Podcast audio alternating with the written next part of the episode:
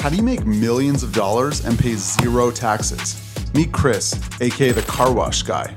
Instead of buying tech stocks or Bitcoin, he buys car washes that not only print profits, but allow him to pay no income tax. Um, nothing. You're going to get it all back.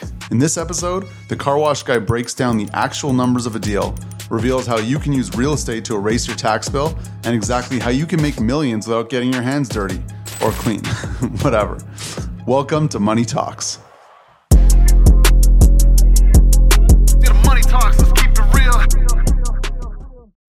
So welcome to the studio. It's interesting. Usually Thanks, I'm sitting next to someone having a conversation. Right. Now it's like I'm just being filmed and then you're, you're here on the laptop, but we're going to make right. it work. Yeah, it's going to work, buddy. um, okay, so welcome to Money Talks. Today we have Chris, the Car Wash Guy. Um, so you've made millions of dollars with car washes, and I want to hear your one minute origin story to start.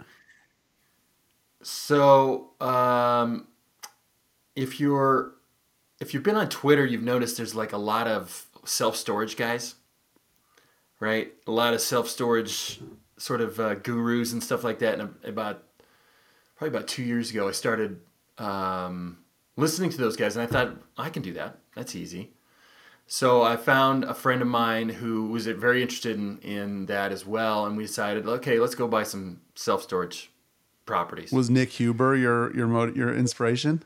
Yeah, he, well, he was part of, but there was a lot of guys, and and um, the, a few of them I I would D M with, like, you know, how do I do this? And there's a guy actually locally here. He's called the Sultan of Storage, and uh, he he walked me through his playbook. I was like, we can do that. But we followed Sweaty Startup, Nick Huber, and all these guys, and I thought, that can't be that hard. So we sent out um, probably sixty letters for following this method, trying to find off-market self-storage, and didn't get a single response. Nobody was interested in selling their self-storage. And so um, I had stumbled upon this car wash that was for sale a few months before, and I thought, huh, I wonder if that thing's still for sale. Reached out to the broker, and turns out it was still for sale, and it had been on the market for a year and a half and had garnered just almost no interest. And so we dug into it, and it turned out this thing made a lot of money. Um, and the wild part was is that the owners had started a bank in the meantime, and they had no marketing. There was no Google Maps. There was no, there was nothing. You, if you didn't drive by this car wash, you didn't know it existed. And it was kind of tucked behind a shopping center. And what, uh, what city is that in? This is in Western Colorado. Okay. It's called uh, Grand Junction, Colorado, close to the Utah border. Okay. It's kind of a small town. So, um, we ended up buying the car wash, and we, we put, we did the Google Maps thing. We did the most basic marketing you can think of. We just got a bunch of five-star reviews. Just anybody who's who's has any to do with marketing would just laugh at at this strategy because it's so stupid simple.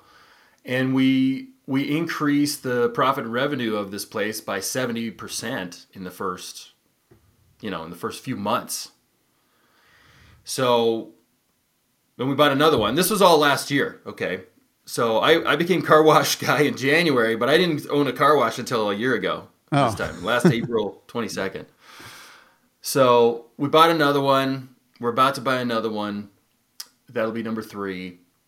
Um, but the wild thing was is that we were generating these incredible cash returns. We were able to increase the business. All we did was was put energy into it, right? Like we we did a little bit of signage, you know, kind of the wavy flag signs that you see around. Those tend to get people's attention. It's kind of weird, but it works. Google Maps. We improved the card readers. We raised the prices. We did all this stuff. But we were in, we were able to increase the profits at both places in no time. Um, so you kind of stumbled kind of following upon the self-storage playbook. What's that? Uh, you kind of stumbled upon this. So it was really just pretty recently. Totally fell backwards into it. Completely fell backwards into it. So it was making good money. We were we were increasing our equity in it. We almost doubled the equity we had in these places, and it was a, just a no-brainer investment. And then in December, I have I have other businesses. I have online businesses. I sell supplements, C B D, that kind of stuff. So I have a really nice income for that. And I was putting the, the profits into the car washes.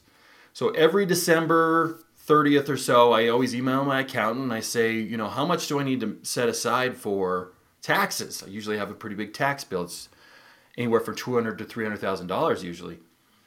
And she said, um, nothing. You're going to get it all back. And, you know, I kind of did that sort of spit take thing, like, what? Like, I've never gotten anything back. I've, you know, I've, I've, I've, owed, I've paid huge tax bills for the last decade. You're like, did I lose a ton of money this year and not realize or something? Like, what happened? Right, right. Like, yeah, what? The books must be worse than I thought they were. Like, this is, ter- this is terrible news, actually. I thought I made a bunch of money this year. And she said, no, there's, there's the bonus depreciation on these car washes is going to completely nuke your tax bill, and all the quarterly payments I made all of last year, you're going to get those back. In fact, I just got them back uh, last week, so one hundred forty thousand dollars. So zero tax bill because of the bonus depreciation on these, which I can explain if you're interested. But so it was just, at that point, it was just a no-brainer investment. It was like, okay, we need more car washes. Let's just do this. Let's go all in on this strategy. Um, and now we're going to create a chain of car washes. We're going to buy at least two a year for the next five years. So that's that was that was more than a minute, but that's kind of the background how this happened. That's super interesting. And okay, so just some some background on like a car wash. So you're buying the actual business and the real estate. It's not just the, the business, right? You're, you're and that's where the tax uh, benefits come from, is from owning the real estate and the car wash business on top of the the land. Yeah, the the. The tax benefits come from the building and the equipment. Okay. And it just so happens that the car wash is the perfect strategy for this particular tax loophole of bonus depreciation, because it has, the land is worth a little bit and we buy it as part of the deal, but it's really the fact that there's so much value in the equipment in the building that's eligible eligible for this thing called bonus depreciation. Up to seventy percent of the value that we're buying is in this equipment, which is depreciable on this bonus schedule. So I had no idea when we bought a car wash. I knew there would be bonus depreciation. I had heard about it. I had no idea that it was going to be something this lucrative and this tax efficient. So yeah, we buy the real estate, we buy everything with it. And so if if car washes suddenly went out of style or you don't need them anymore or something. I've had people say, well, what about self-driving cars and all this stuff? What about electric cars? Those will still need to be washed, but if for some reason people just stop washing their car, we have the real estate to fall back on. We'll put a Chick-fil-A on it or a gas station or something, and um, we'll never look back. Yeah. No, that's awesome. I love real estate blended businesses because yeah. if you look back, like, thirty, forty years, and people who own a restaurant or own, you know, a retail store or something, it's like mm-hmm. those might, those might have nice cash flows for a couple years, but then like over time, they just either become out of style or they don't work anymore or the staff changes, but real estate has just gone up and up and up and up. And I don't see a reason why that would really change. Um, And that's coming from someone totally who owns agree. zero real estate and has never done that. So I'm just starting to like think about this more and more. Like, is this what I really need to be? It, it seems like one of those things where real estate is just so simple that it's almost like, oh no, this is just like, you know, people have figured this out. There's no more meat on the bone. There's no more money to be made, but then it just keeps going. And it's like, are we going to look back in yeah. thirty years from today or ten years from today and be like, oh my God, those buildings were only a million three, which seems crazy now, but right. now, you know, and it's like, I totally. guess, you know, I, I don't see a reason why not. Um, yeah, no, that's, that's the thing. And the owners of these properties, specifically car washes, the same with self-storage and a lot of these things, they tend to be sort of baby boomer age and, and just never learned marketing. They, they never bothered with it. They yeah. never, they thought when you had a building, that was the marketing. And if you were just on a busy enough street, enough people would come in. They never got on board with Yelp and Google Maps and all this stuff and realized that you need to have a presence online. You need to have good ratings. You need to offer services. You need to have a friendly face standing there uh, for when people are, are having trouble or you need somebody to answer the phone. Like, they just never bothered with that whole end of the business. And if you can figure that out, which is ridiculously simple, frankly, you're going to have a much better business. You're going to attract a lot more customers. It's just so silly simple that I tell people about it, especially my friends who market online, who have these big complex systems of mar- marketing on Facebook, marketing on YouTube. It's all this complexity. I tell them, like, yeah, we just try to get five-star reviews and on Google. It's it's interesting because everyone wants to do tech companies, sexy businesses, and kind yes. of the, the more fun, sexy things you chase, the harder it is to compete and to outmarket people. And like, yeah. you're talking about like, hey, I'm just buying this car wash uh, in Colorado. And it's like, yeah. literally just to do better than everyone else, you just have to go on Google Maps and like put your location right. in. And yeah, it's crazy right. to think it's like the sector you choose really does make it really easier, really hard. Like, you don't have to be a better marketer than many no. people or than everyone online. You just have to stand out right. from like what, what people were doing right. thirty years ago, and you're good, you know? Um, yeah. Exactly. Exactly. And it, it creates this flywheel where we have the online businesses that are very scalable, right? That's the advantage of the online businesses. Those businesses will do sixteen million this year, but it's generating these profits that go into the car wash machine that, it, you know, basically eat all the taxes. So we don't owe taxes anymore. So it's just this amazing, uh, net worth flywheel, frankly, that I've hmm. I've been looking for for decades. I've been trying to find like a side gig that would generate income, that was fun. You know, I looked at crypto. I looked at Amazon F B A. I like all those businesses that our generation have looked at. All that stuff. I looked at all of it, and I thought, "This, I don't know anything about crypto. I don't understand this stuff. Yeah. You know, I buy Bitcoin, but I don't understand the staking and all this stuff. It, it feels like funny money to me. I could never make it really work. As soon as I would buy it, it would go down anyway." That's how it is usually. And yeah, yeah. And then Amazon F B A, it always felt like, well, Amazon's going to do the same thing that they do to everybody and just ruin your business eventually. And um, and then this came along, and I was like, this is it. This is it. It takes like five hours a week for me. It's super fun.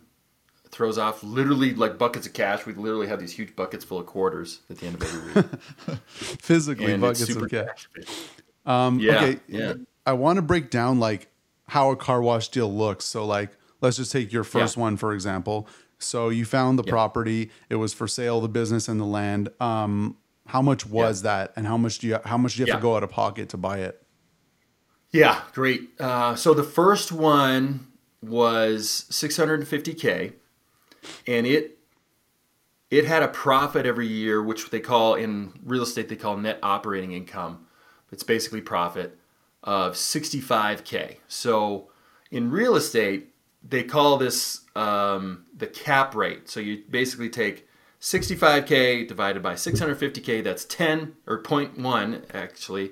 And as a percentage, that's called a ten cap. Okay. So car washes that we're looking for are trading in that ten, eleven, twelve cap range, okay? And so um, when we we found a bank, this is the other great thing about car washes and, and this sector is that the banks love to to loan on it, right? Like go go to a bank and say, hey, give me a give me a bunch of money to start this F B A business. They would laugh you out of the room, right? Um, whereas a car wash, they're like, they gave me eighty percent of the purchase price. So we put down twenty percent. That was about one hundred twenty K, one hundred thirty, I think, after some fees.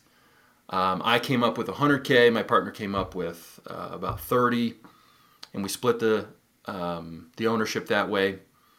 The bank came up with the rest, and here's the wild thing: I put in one hundred twenty K on that one. Put in another eighty on the second one. Okay, so I put in about two hundred last year. But the the car washes completely nuked my two hundred thousand dollars tax bill, okay? So I already have my two hundred K back. Hmm. I just started buying them a year ago. I already have my two hundred K back, and I've got all this cash flow stacking up. We paid for a big chunk of the second car wash with the with the proceeds of the first car wash.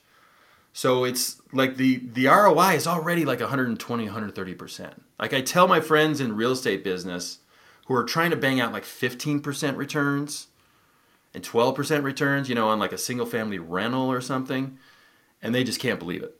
They're just like, dude, this doesn't this doesn't sound right. Yeah, that sounds kind of like magic.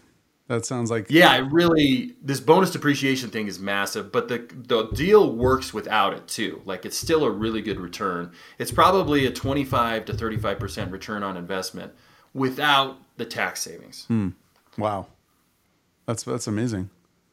Um, yeah, so I, I think a lot of people stay away from them because there's labor involved, there's a lot of equipment involved. It's intimidating to like the typical real estate investor, right? Who's just used to like having a rental, and you might have to deal with collecting rent once a month or some repairs here and there. Whereas there's a daily, you know, there's somebody working at our car washes every day, so it's more of a business than real estate in a lot of ways. Yeah, but it. It pays for itself so well that I'm happy to do the work. So when so the work you said about five hours a week. Um, yep. And so you bought the business with an, uh, an existing staff and manager and everything? Yes. The first one had a manager and a kind of a weekend hand, a guy that worked on the weekends. And then when we bought the second one, they were able to just slide over and manage that one too. Mm. So we kind of...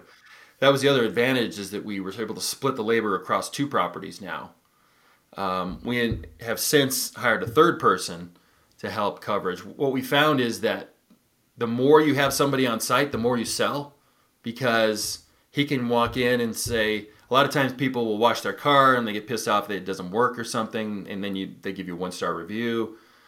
Whereas a, an on-site guy can walk in and say, hey, well, use this brush, use this pre-soak, use this soap, or whatever. He'll turn that one star into a five star review and save the sale and save save us a lot of uh, what would be really a drive off, right? Somebody who would be angry would never come back again. They mm-hmm. actually pay for themselves very easily, and they're only making like fifteen dollars an hour, sixteen dollars an hour, so it's not a huge expense. And they're protecting the property as well too. So and so so you took that business, so you bought it for six fifty. It was making uh, sixty-five K a year. You said you improved yep. some of the marketing stuff. How much is it making yep. now? About a year later, uh, like it'll this year it'll make um, about one hundred ten thousand. Okay, so almost double, just from some simple almost stuff, double. As you said. And then yep. um, I was looking through some of your tweets, and like you were kind of breaking down some of these deals. Um, so the way yep. that commercial real estate works is basically the value of the building of the real estate is based off of the income, right? So if you can double that yes. income, you can actually also double the value of your real estate, right?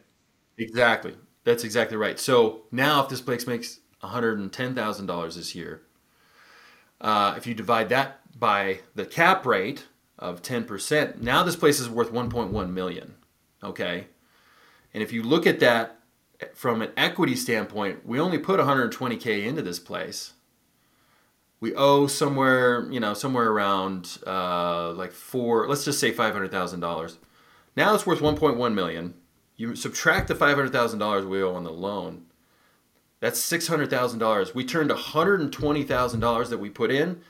Now we have six hundred thousand dollars in equity. Not to right? mention the two hundred K you got back on taxes. Not to mention the two hundred K. Like all of this stuff is just compounding. This is why I'm so fired Unreal. Up about this business is that like everywhere I turn, like it just keeps getting better. So that's why we're going to buy one, one or two a year and just build, build, build, build, build, build. It's it's so fun uh, when you can see like this path to scale it, right? That's what we all want to do as entrepreneurs, right? Like yeah. We want to let's let's make this thing bigger. Yeah. Right.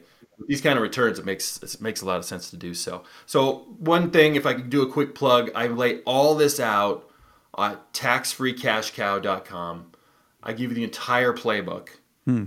tax free cash cow dot com. I will give you the, I'll give you everything that we've learned. Videos, spreadsheets, contracts, everything is there if you want to just really go deep, deep, deep on this stuff. So that's a good segue. My next question was, you've now figured out this crazy secret, great way to make money to compound. This is going to compound into, could be a hundred million dollar thing. Why are you giving yeah. away your sauce? Um, for one, I'll be honest, Jesse, it, there's guilt. Like I'm used to paying two hundred thousand dollars a year in taxes, and now I have zero. I mean, this is the definition of the rich get richer, right? This is the thing that the that middle-class people complain about. Oh, those rich people, they don't pay taxes. And I always thought, that's nonsense. Rich people pay a shitload of taxes. Pardon my language. Now I'm that guy. Now right? You're that rich now guy I'm that's guy. Not paying taxes. Yeah, I'm, I'm not paying any taxes. So I have a fair amount of guilt. So to negate that, first of all, I dropped off some huge checks to local charities, the local dog shelter, the local homeless shelter, um, uh, Catholic charities, all this stuff. We did a bunch of stuff for them. But I'm also giving back on my Twitter feed. I'm giving people almost the entire playbook there. If you follow me, I'll I'll tell you almost everything. And if you uh, chime in on my threads and ask me a question, I'll answer. I'll tell you exactly how we did this. So I want I want people to do this on their own, realize these gains, and have I have so many people who um, they book a call with me, and so many of them are on working for the man. Basically, right? They are, they have a W two, they have a nice income, but they're trapped, right? They just can't, they can't get out of this grind. It's, it's the definition of the rat race. They're working for a big tech company, or they're an attorney, whatever it is. And there's just no end in sight. They have to, they're going to have to do this for the next thirty years, and they, they'll have a nice retirement, but it just looks like death to them. Right. And so I'm coaching them how to do this on a on a one-on-one basis as well.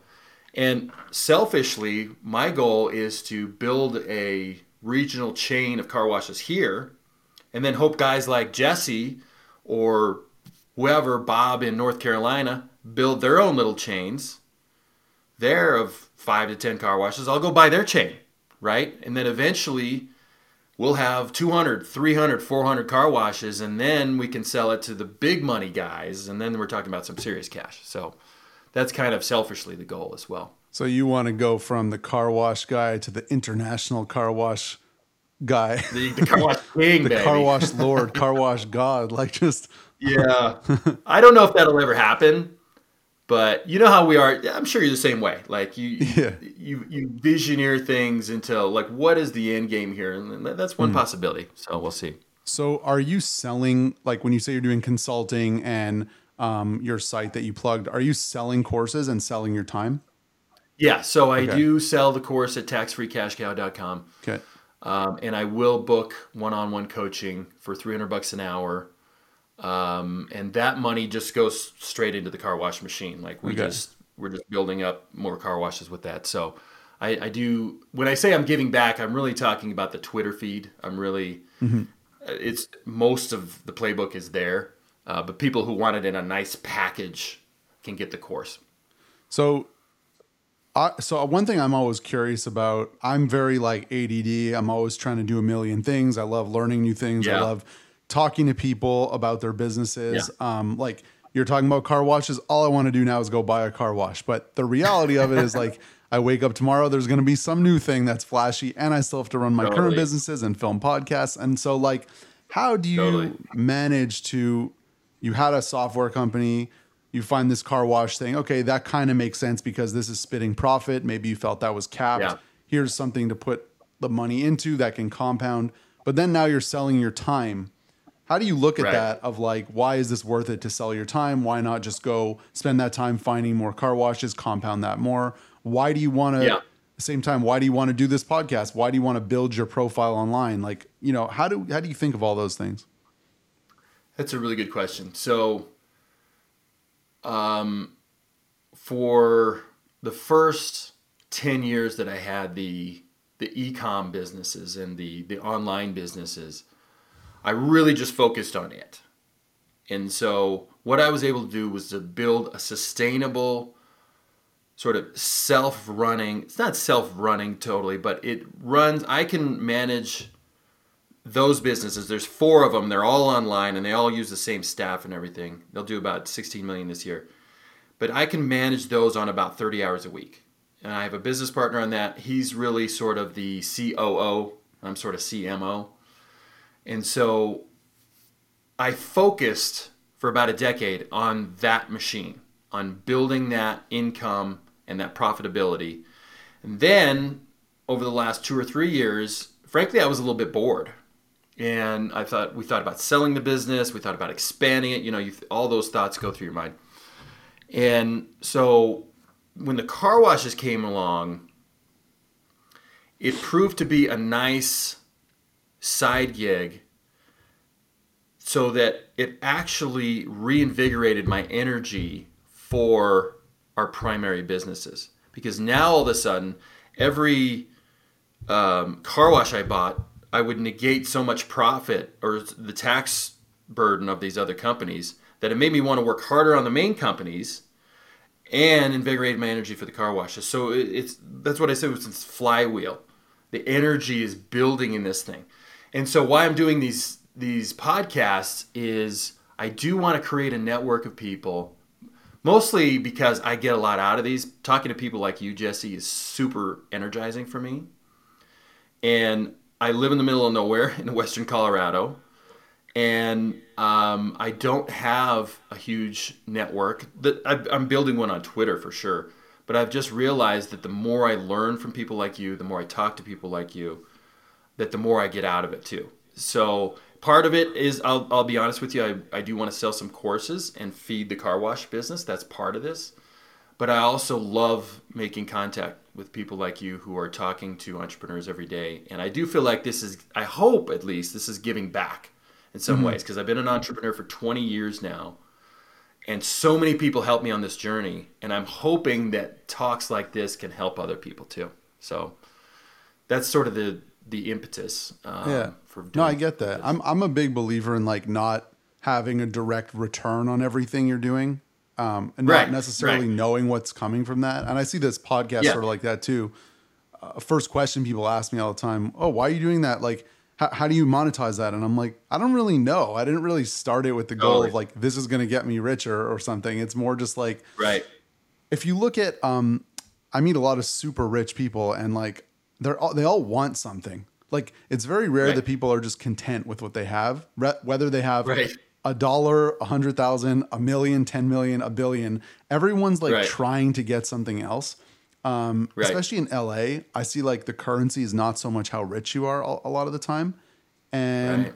I kind of look at it like the point of getting rich is to do cool shit. And so exactly. so many people that exactly. get rich are trapped in working a million hours, or they, they sacrificed meeting people to go hard at their business that they now don't have the network to do cool shit, or they never learned like, right. you know, how to have fun. And yeah. it's like, that's just as important. So like, I agree with you on totally. that. It's not really about always the, the bottom line, but it's cool when it can all compound together. Yeah. Yeah. It's, it's nice. It's nice meeting people like you who, so the people that inspired me really to get into commercial real estate sort of do, did what we're doing right now. Right. They were talking about it. They were doing podcasts about it. They were giving away their playbook. Mm-hmm. And so they inspired me to do this. And now it's really changed my life. And it's like, well, it's, I should be doing the same thing. It's really not difficult. It doesn't take much time. And if it helps just a couple people change their life, change their W two, get out of the grind or whatever that is for them, then it's worth it. Yeah. I think what's interesting about people who are bringing uh, sort of like brick and mortar real estate, old school business knowledge onto Twitter and online is like mm-hmm. the competition doesn't really matter. Like if you teach someone your exact playbook, um, right. like you have your nice business just owning a couple uh, in Colorado, and you can expand that to outside and whatever, but there's still enough car washes in America yeah. for me to copy exactly what you do in L A and not affect you at all. Whereas like your supplement totally. business, you probably don't want to give your whole your whole secret sauce and your True. whole marketing away, because like your your um your potential market is like the internet, which like I, you know right. I could go start the same a competing thing and take away your market share, but like for real Dude, estate, you totally. know, it's not like that. I think that that's interesting. Um, that's that's one hundred percent accurate too. And the more people that I could sort of build up in this business, uh, we don't, we would only help each other, you know, because mm. we would, if we can create sort of a network where we help each other with equipment or, or, you know, like there's, there's a lot of chemicals you get, you got to buy. So we could buy chemicals together. We could We could we could form a franchise system. There's a million things to do, and it's all positive that we could do yeah. nationwide. So if there was other people in this business, it would only help me too. So yeah, it's interesting. Do you think your, I mean, do you think ca- the car wash business would work as well in a place like L A or New York, or is it because you're Absolutely. in kind of a small town Colorado that it works better? No, it's it's um, this model that we're looking at. So we look at the the smaller car washes that have like three self-serve bays, and then on one side there's usually an automatic. It's usually a, like a touchless, right?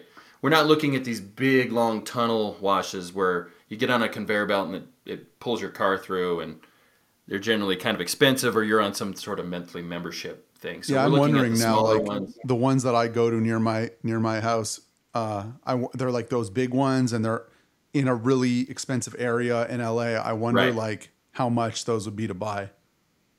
Those are probably in L A. It's probably anywhere from five to ten million bucks. That's what I would guess. Yeah. Right. So we're focused on this sort of lower market um, where we're focused on the vehicles that can never go through those things. So a contractor's truck, a lifted pickup truck, somebody with a bike rack, somebody with a ski rack, somebody who just doesn't like those things, because a lot of those those car washes have scratched people's cars. Um, so they love the touch-free. There's this whole segment of the population that's a touch-free, like, religion. Like my mom. Like she got a scratch on her car in a tunnel wash in like two thousand eight. Yeah, my, my, dad, my dad's the same. He She'll never me. go back. Yeah. She'll never go back. So uh, we're on a, focused on a different market that's never going to go away. They're the types of vehicles. Like I go in my town and I stop at a stop sign. Now I'm hooked on this. I count how many cars cannot go through a tunnel wash, and it's at least half of them. Mm. Bigger trucks, R Vs, somebody with a trailer, right? You've got an A T V or U T V, so... We're focused on a different market, so that's never going to go away. So in L A, it's probably fewer people that have those types of limitations. There's a higher percentage of cars that can go through a tunnel, but there's always going to be vehicles and always going to be people who don't like them. So I think the future is pretty bright for our, our type of car wash. Hmm.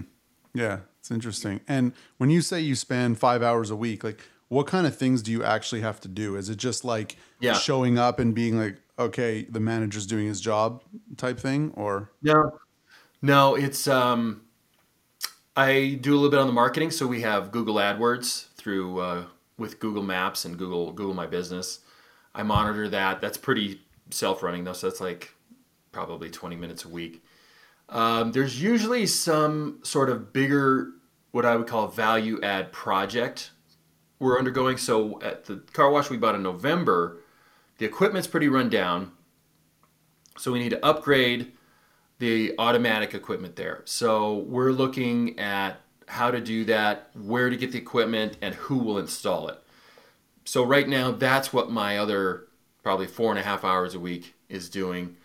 Uh, other times, we're looking at other car washes. We're looking at other deals. I'm going out to lunch with a guy on Friday who's going to sell his car wash later this year, and so I'm sort of schmoozing him. You know, I want him to come to us to sell that car wash. So it's more the deal making, big picture stuff, marketing, and then my partner who does about five hours a week. Um, up until a few weeks ago, he was doing payroll and bookkeeping, but he's not even doing that anymore.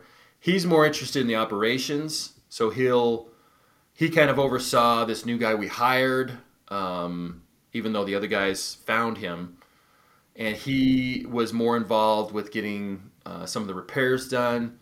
Uh, he's going to help them fix a sign that got damaged by wind. So we're really not involved on the day-to-day stuff at all. The guys take care of that, and it's so simple. That's this is the nice thing about car washes too, is it's so simple. If you get a pissed off customer, you just give them their three dollars back, and it's yeah, fine. Yeah. Like, there's no big urgency, emergencies at these things. There's never a call like, oh my God, what are we going to do? Um, Is it actually three dollars so to get a car wash? Yeah, well, if you're doing the self-serve, right? Uh, uh, if you're doing yeah, the self-serve yeah. with the wand and everything, yeah, the average ticket is like three bucks. I'm going to say, I so think I paid thirty, mad, but... yeah, yeah, but so it's it's just a simple business. Interesting. And have you had any emergencies or things like, oh, I didn't think of that, but this guy quit. Uh, this guy didn't show up to work. this equipment broke and this is fifty thousand dollars to replace, and I didn't really calculate, factor that in.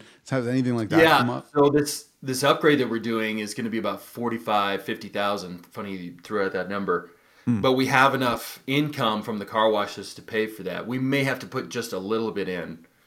But um, and then one guy or a kid in his mom's Escalade drove right through our vacuum stands at one car wash, blasting out the vacuum. So we had like an insurance claim on that. Um, but it f- turned out we made a little bit of money on that insurance claim because it they gave us a bunch. We didn't need it all, but um, huh. nothing really. I'm sure there'll be something. Someday I'll be like, oh man, never saw that coming. Hmm. You know, that's kind of a kick to the nuts. But so far it's been simple stuff. And my my attitude was honed a long time ago with entrepreneurship and business in general is that I look at problems as, as opportunities. I'm excited for problems. If somebody were to quit tomorrow, I would say, great, let's find somebody better at this job. Mm-hmm. Let's get it. Let's, this is an opportunity for us to get better. Every day, every problem is an opportunity for us to get better. So I like it when they call with problems. Yeah. I think of it more in terms of like, um, which problems do you want to have? You know, so when you right. pick a business or start a new business or add something, it's like you're picking your potential problems. Like, you know, I had a, yes. I had a cookie company for a long time, and like those problems were like, I was physically in the bakery going in, like, like sweating and like pulling burnt cookies off the thing and being like, you guys fucked this whole line up. We got to redo it. And I'm like eating a lot of cookies, and you know, those problems are different than like having online businesses. Um, Right. It's for you to decide, you know, so, so yeah, exactly. Prob- you know, you might be, yeah, now your problems problem are more in have? person yeah. at the wash, but just different. Yeah. No, no, that's a good way to look at it. Just what kind of problems do you want to deal with? And uh, the better you are at dealing with them, the better your business will be. So, yeah. But then I think, okay, so you're saying the car wash problems have not been so bad so far. Um, no. And I, you know, I, I'm in these forums, um, there's like a car wash forum, there's a Facebook group and all this stuff. So I'm sort of monitoring the major problems. Some of the other stuff that can come up is, you know, one guy had a tunnel wash move right in next to his car wash, literally next door. And so I've been watching this guy wondering like, I wonder if he's going to be out of business here pretty soon. Turned out his business went up because the tunnel wash was attracting all these customers. They did all this advertising. The tunnel wash will kick you out of the tunnel of the tunnel wash line if you're too dirty. Oh. They don't want all the dirt on their brushes because then it'll scratch the car behind it, behind you. Oh. So they're very picky. You can only be kind of dirty at a tunnel wash. So they're kicking him out of their line, and they'd go next door to him. Interesting. And so uh, they became like this car wash destination in his town. So I'm I'm constantly on the lookout. I'm looking for problems that'll arise, and so far, um, no big deal. But I'm sure there'll be something, and we'll deal with that too. How much is insurance? Because I was thinking about that the other day. I got my car washed. Um, I got it yeah. detailed actually, so it was like a two hundred dollars detail. And I get back yeah. to pick up my car, and I look, and like I have a huge gash of paint missing on the side, and they were oh, like. Wow. Oh, it's not our fault. We put, all we did was put the water, the hose, but your paint must've been messed up. And I, I don't know a lot about cars, and I'm just like, right. all right, I don't like think that my paint, cause I, it would have fallen off before, but like, so now I'm in this thing where it's like, I got to chase them down. So I was thinking about it, and I'm like, how, I wonder what kind of insurance they have and how they prevent that. Right. It's like, cause I'm, you know, I'm going to come after and be like, no, you guys probably did this when you were washing my car when I wasn't there. And for some reason, right. I took a picture before I left and after. So I literally have a picture from an hour oh, before wow. in their car wash with no, nothing missing, and then an hour after. And I don't know why I did that, but it was just like, a, huh. Smart. And so That'll now I'm wondering, like, how does that get covered? How does that work? So as a business owner, yeah. like. yeah. So the insurance per site is only like um, about, I think it's like about three or four thousand a year at each site. So it's pretty low. The because we have touch free, um, and we're we're not touching your car, right? Like our automatic isn't even touching your car. If you're going into a self-serve bay, then it's you that are washing your car. And so um, the biggest complaint is actually that there's not enough pressure, or that it's not doing enough to my car. So we don't have, haven't had the claims problems, but I know that at these big tunnel washes, yeah, they're, they're, they're probably filing at least one claim a month of something like that. You, you damaged my car. Most of that damage will come out with a good, a, a good body shop can kind of buff things out. Um, but that's why I mentioned earlier that a, a tunnel wash will kick you out of the line if you're, if you're just too dirty. In your case, like at a detail shop, that is bizarre. I don't even know how they did that, but they you you should just say, yeah, you got to file a claim with your insurance, go get an estimate for how much it's going to take to fix it, and they should absolutely fix it. That's yeah. that's on them. Okay. Um so okay, so back to your your numbers for a sec, just to understand yeah. that deal again. Um on a monthly basis, uh what's like the cash flow versus the mortgage and kind of the overhead costs? I'm just curious yeah. how that breaks out. Yeah. So when I mentioned the uh, net operating income of sixty-five K, and then I mentioned we brought it up to one hundred ten K, that is before your mortgage. Okay. In real estate, you don't factor, at least in the value of the property, you don't factor the mortgage into that. So that's so, your revenue minus your your employees' overhead, that that kind of stuff. Yes, and all the chemicals and the insurance mm-hmm. and and the property taxes. Okay. But it does not include. Um, the actual mortgage. So on our property, the first property that we bought for six fifty, that'll do one hundred ten K this year. The mortgage on that is like, um,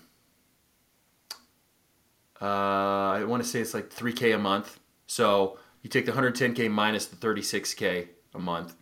Second property, uh, the mortgage is like thirty-six hundred or something a month.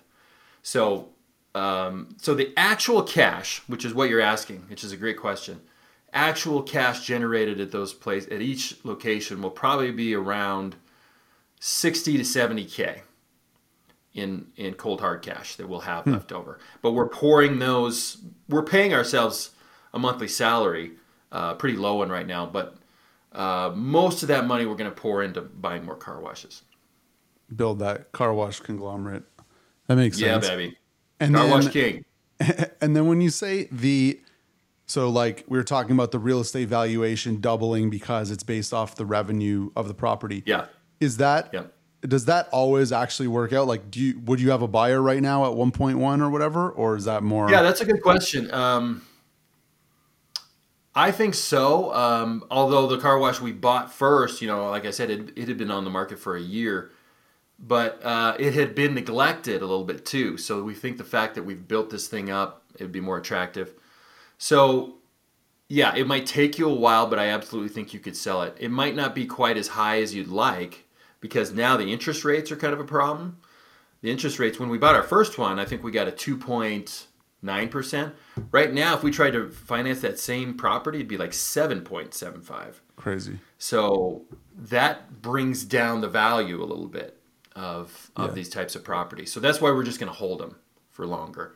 And we're going to build up this big this big conglomerate of them too, because when you if you have twelve individual car washes and you sold them individually, they would sell for less than a chain of twelve, because that is a bigger enterprise. It's it's you know, it's a, just a bigger organization.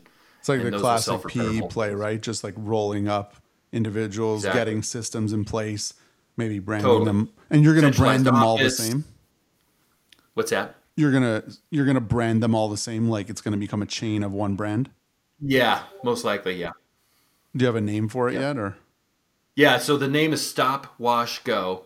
So the two locations we have now are Stop, Wash, Go. And you can, you could, if you wanted to see them, you could see it at stop wash go dot com. Nice. Not a lot on that website. You don't really need a fancy website for a car wash. Um, but yeah, we'll, we will brand them all under that name going forward. Nice. Um, so, okay. So you became, so you're doing this personal brand thing we were talking about a little before. Um, yes. And you only started last year and you're the car wash guy. Why did yeah. you not become the software or the supplement guy, uh, before, since you were doing that so many years and sounds like it's a very profitable, pretty big business? Yeah. I was on, uh, I was in e-com and, uh, direct response Twitter for years before I ever got into car washes, and um, I don't know. There was a much. I don't know. It was funny. Part of my marketing is you just go with what works. right? So I, I was sort of business advice guy on Twitter for a long time, and I was I was sharing my wins and knowledge from the ecom businesses for years, and it would just kind of get, you know, get a few likes, maybe a retweet here and there. I got a few followers out of it. The minute I started talking about car washes, it just caught fire, and I still don't understand why. Um, but I would get, I would do a thread on the car wash, and I would get four hundred followers, where it would take me an entire year of talking about supplements to get that. And so when I started talking about the tax benefits in January, it really caught fire, and I was like, maybe I should just be the car wash guy. Rebranded to that, and since then I've, I think I've tripled. I think I started off with five thousand followers or so, and since I've done the car wash guy, now I have, I'm right at like fifteen thousand or something. It's bizarre, but it's just another more evidence that the more niche you go, the more attractive exactly. it is for people. And exactly. car washes are just so easy to understand that it just, I think exactly. everybody's just looking for that kind of magic where it's like, I understand this business. I understand this profit. This guy's laying it out in front of me. And exactly. yeah, I think a lot of the internet marketing stuff is, is like above people's kind of comprehension, and it's like, yes. oh, that couldn't be me, you know, whereas like car wash is like, it literally could be anyone. yeah, that's, ex- you nailed it. it. It seems like anybody can do it, which is pretty close to the truth. And when they see car wash guy, they see instantly who I am and what I'm talking about. And so if they have the even remote interest in that, they're like, I'll go ahead and follow.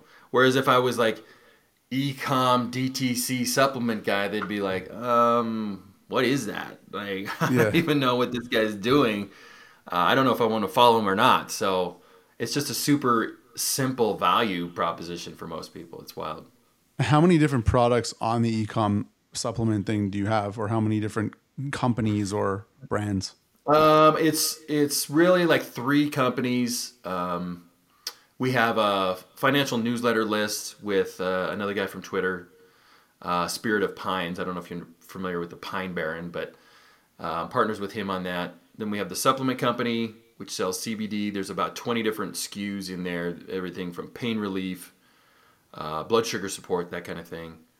And then we have a, um, a news newsletter list uh, that's like political news, uh, which is kind of an ad arbitrage thing. You get a lead, and then you try to show show ads to that lead that they will click on, that will hopefully pay for that lead and, and plus profit. So sort of a weird, it sounds like a weird mix of businesses, but they're all, all completely one hundred percent online, and they really just have the same staff, same customer support staff, same technical software developer. Um, so it's an, they're easy businesses to run. I love online businesses because we found out one business was really struggling like six weeks ago. We dove in, did a bunch of firefighting, and it, like already it's showing just massive improvement. So that's one of the advantages of those businesses. It's it, they're fairly easy to turn around. Definitely an interesting portfolio. um, yeah, it's, it's random, right? It's super random. When yeah, I tell people random. What I do, they're like, what? um, I want to flip to how you spend your money for a second. I'm always curious, people yeah. who, who do really well in business and are able to compound and, and find these vehicles to compound and get richer and richer. Like, what yeah. do you like to spend your money on? And what are some of the best purchases you've made in the last few years? Um, I'm really into mountain biking. Where I live is sort of mountain biking Shangri-La. So I have a, a mountain bike that probably costs four times more than my first car. So I spend money on that. Um, I have a nice truck, like it's, you know, it's probably three or four years old. What I mainly do is we, we fix up our house. We don't live in a big fancy house, but we like to fix it up. We're buying, a, we're putting in a swimming pool. That's probably the biggest nice. Expense I'll ever have, other than real estate. Um, and we do a lot of experiences. And travel for us is, I have fairly little kids. They're uh, five and nine, so ha- getting to show them. There was a t- we live close to a ton of national parks. So we have a travel trailer uh, that I pull with my truck, and, and we go to these national parks. So, uh, you know, travel is definitely important for us. I'm not a huge stuff guy. Like my mountain bike, I definitely invest a lot of money in. My wife has a really expensive mountain bike. But other than that, I don't have I don't have a ton of stuff. I could see us getting maybe a mountain condo someday, mm-hmm. or a mountain house, uh, maybe a beach condo or something. But for now, to be honest, most of my uh, sort of free cash is going to go into this this car wash business because it's so lucrative. Um, and I do crypto and, and, you know, like stocks. I just buy Apple stock. So not nothing too exciting, unfortunately. So what? So when you say like this can compound, we were ta- we said this this could compound to a hundred million dollar car wash portfolio. What's like your goal? Is it a number? Is it to leave your kids with a certain amount of money? Is it to just yeah. not worry about money? Like, what is the goal with all of it? My goal is just to build cool shit. Um, I don't have a number in mind so much as I just want to be building. Um, I love creating value. I love making things better. It's insanely satisfying to buy a property, no matter what it is, a car wash or a, a duplex or whatever it is, and to, to make it look better, to make it, to improve this property, to improve the neighborhood. Same with um, our, our health products, make people feel better, right? So doing that and then building wealth with that is just fun. So I honestly, like when some people say, what's your number? I don't have one. It's just going to be, it sounds weird, but the number is just more, right? So when I'm twenty years from now, if I'm still doing this, I won't have a number. It's just going to be a little bit more. As long as I'm having fun, as long as I have free time, as long as I'm choosing what I'm doing, I'm just going to keep going. I don't, I don't really have a number where I'm going to stop, right? I don't, I don't see myself doing a traditional retirement at all. Mm-hmm. Laying on the beach and, and windsurfing or something like that uh, on a full-time basis sounds really boring to me. I actually um, sort of retired after my first business in two thousand. I sold my first business in two thousand eight. I moved off the grid to the mountains of Colorado, solar and wind-powered home. We just we just said goodbye to the rat race, and my plan there was to do this sort of semi-retirement and uh, snowboard all the time and and uh, travel, and I got bored really fast with that. um, so uh, I just like to build stuff, and I think uh, maybe someday I'll turn more into building like nonprofits, that kind of thing, instead of for-profit businesses, but I think I'll always have to build something. That's that's a good answer. I think that's that's really what it is. It's like playing bigger and bigger games, playing different games. Yeah. Um, yeah. When, Challenge. Okay, I want to start asking this to every guest that comes on. So, okay. do, so A, do you feel rich? And if, if yes, when did you feel rich? And if not, when do you think you'll feel rich? Mm. Um, yeah, I do. Um, and I think it happened a few years ago when I, I told my wife, we went on a vacation to this resort and we were still in the mode of like um, looking at the prices of everything and you doing this mental calculation in your head of how much you're spending. And it was kind of ruining our vacation. Like it was like there was a stress because we ended up at this resort and like everything was stupid expensive.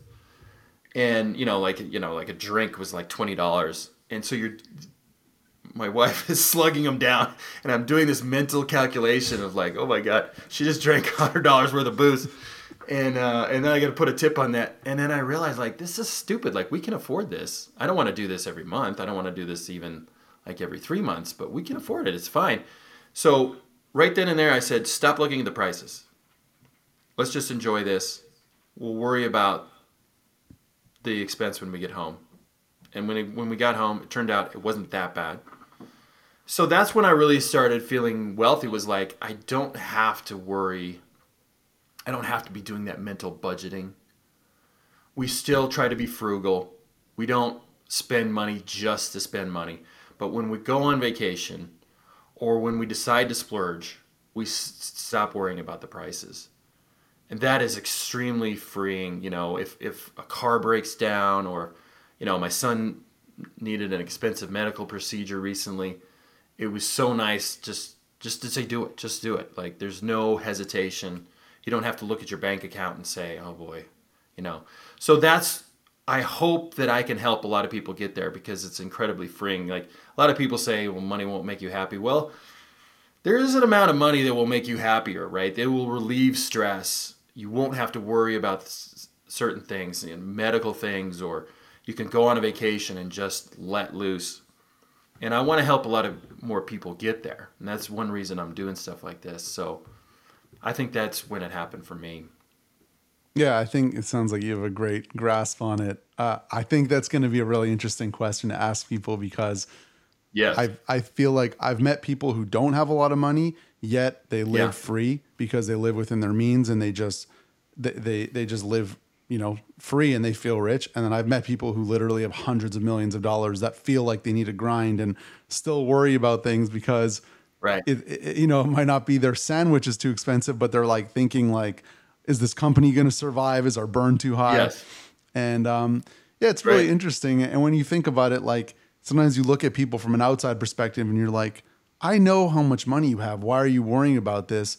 And it, it goes the other way too, where sometimes poor people are, wor- or, you know, poor, I'm saying people who have way less money and they're worrying about yeah. things like the price of a coffee. And it's like, that's not going to make you richer by worrying about that anyway. So it's kind of like the right. same answer for everyone.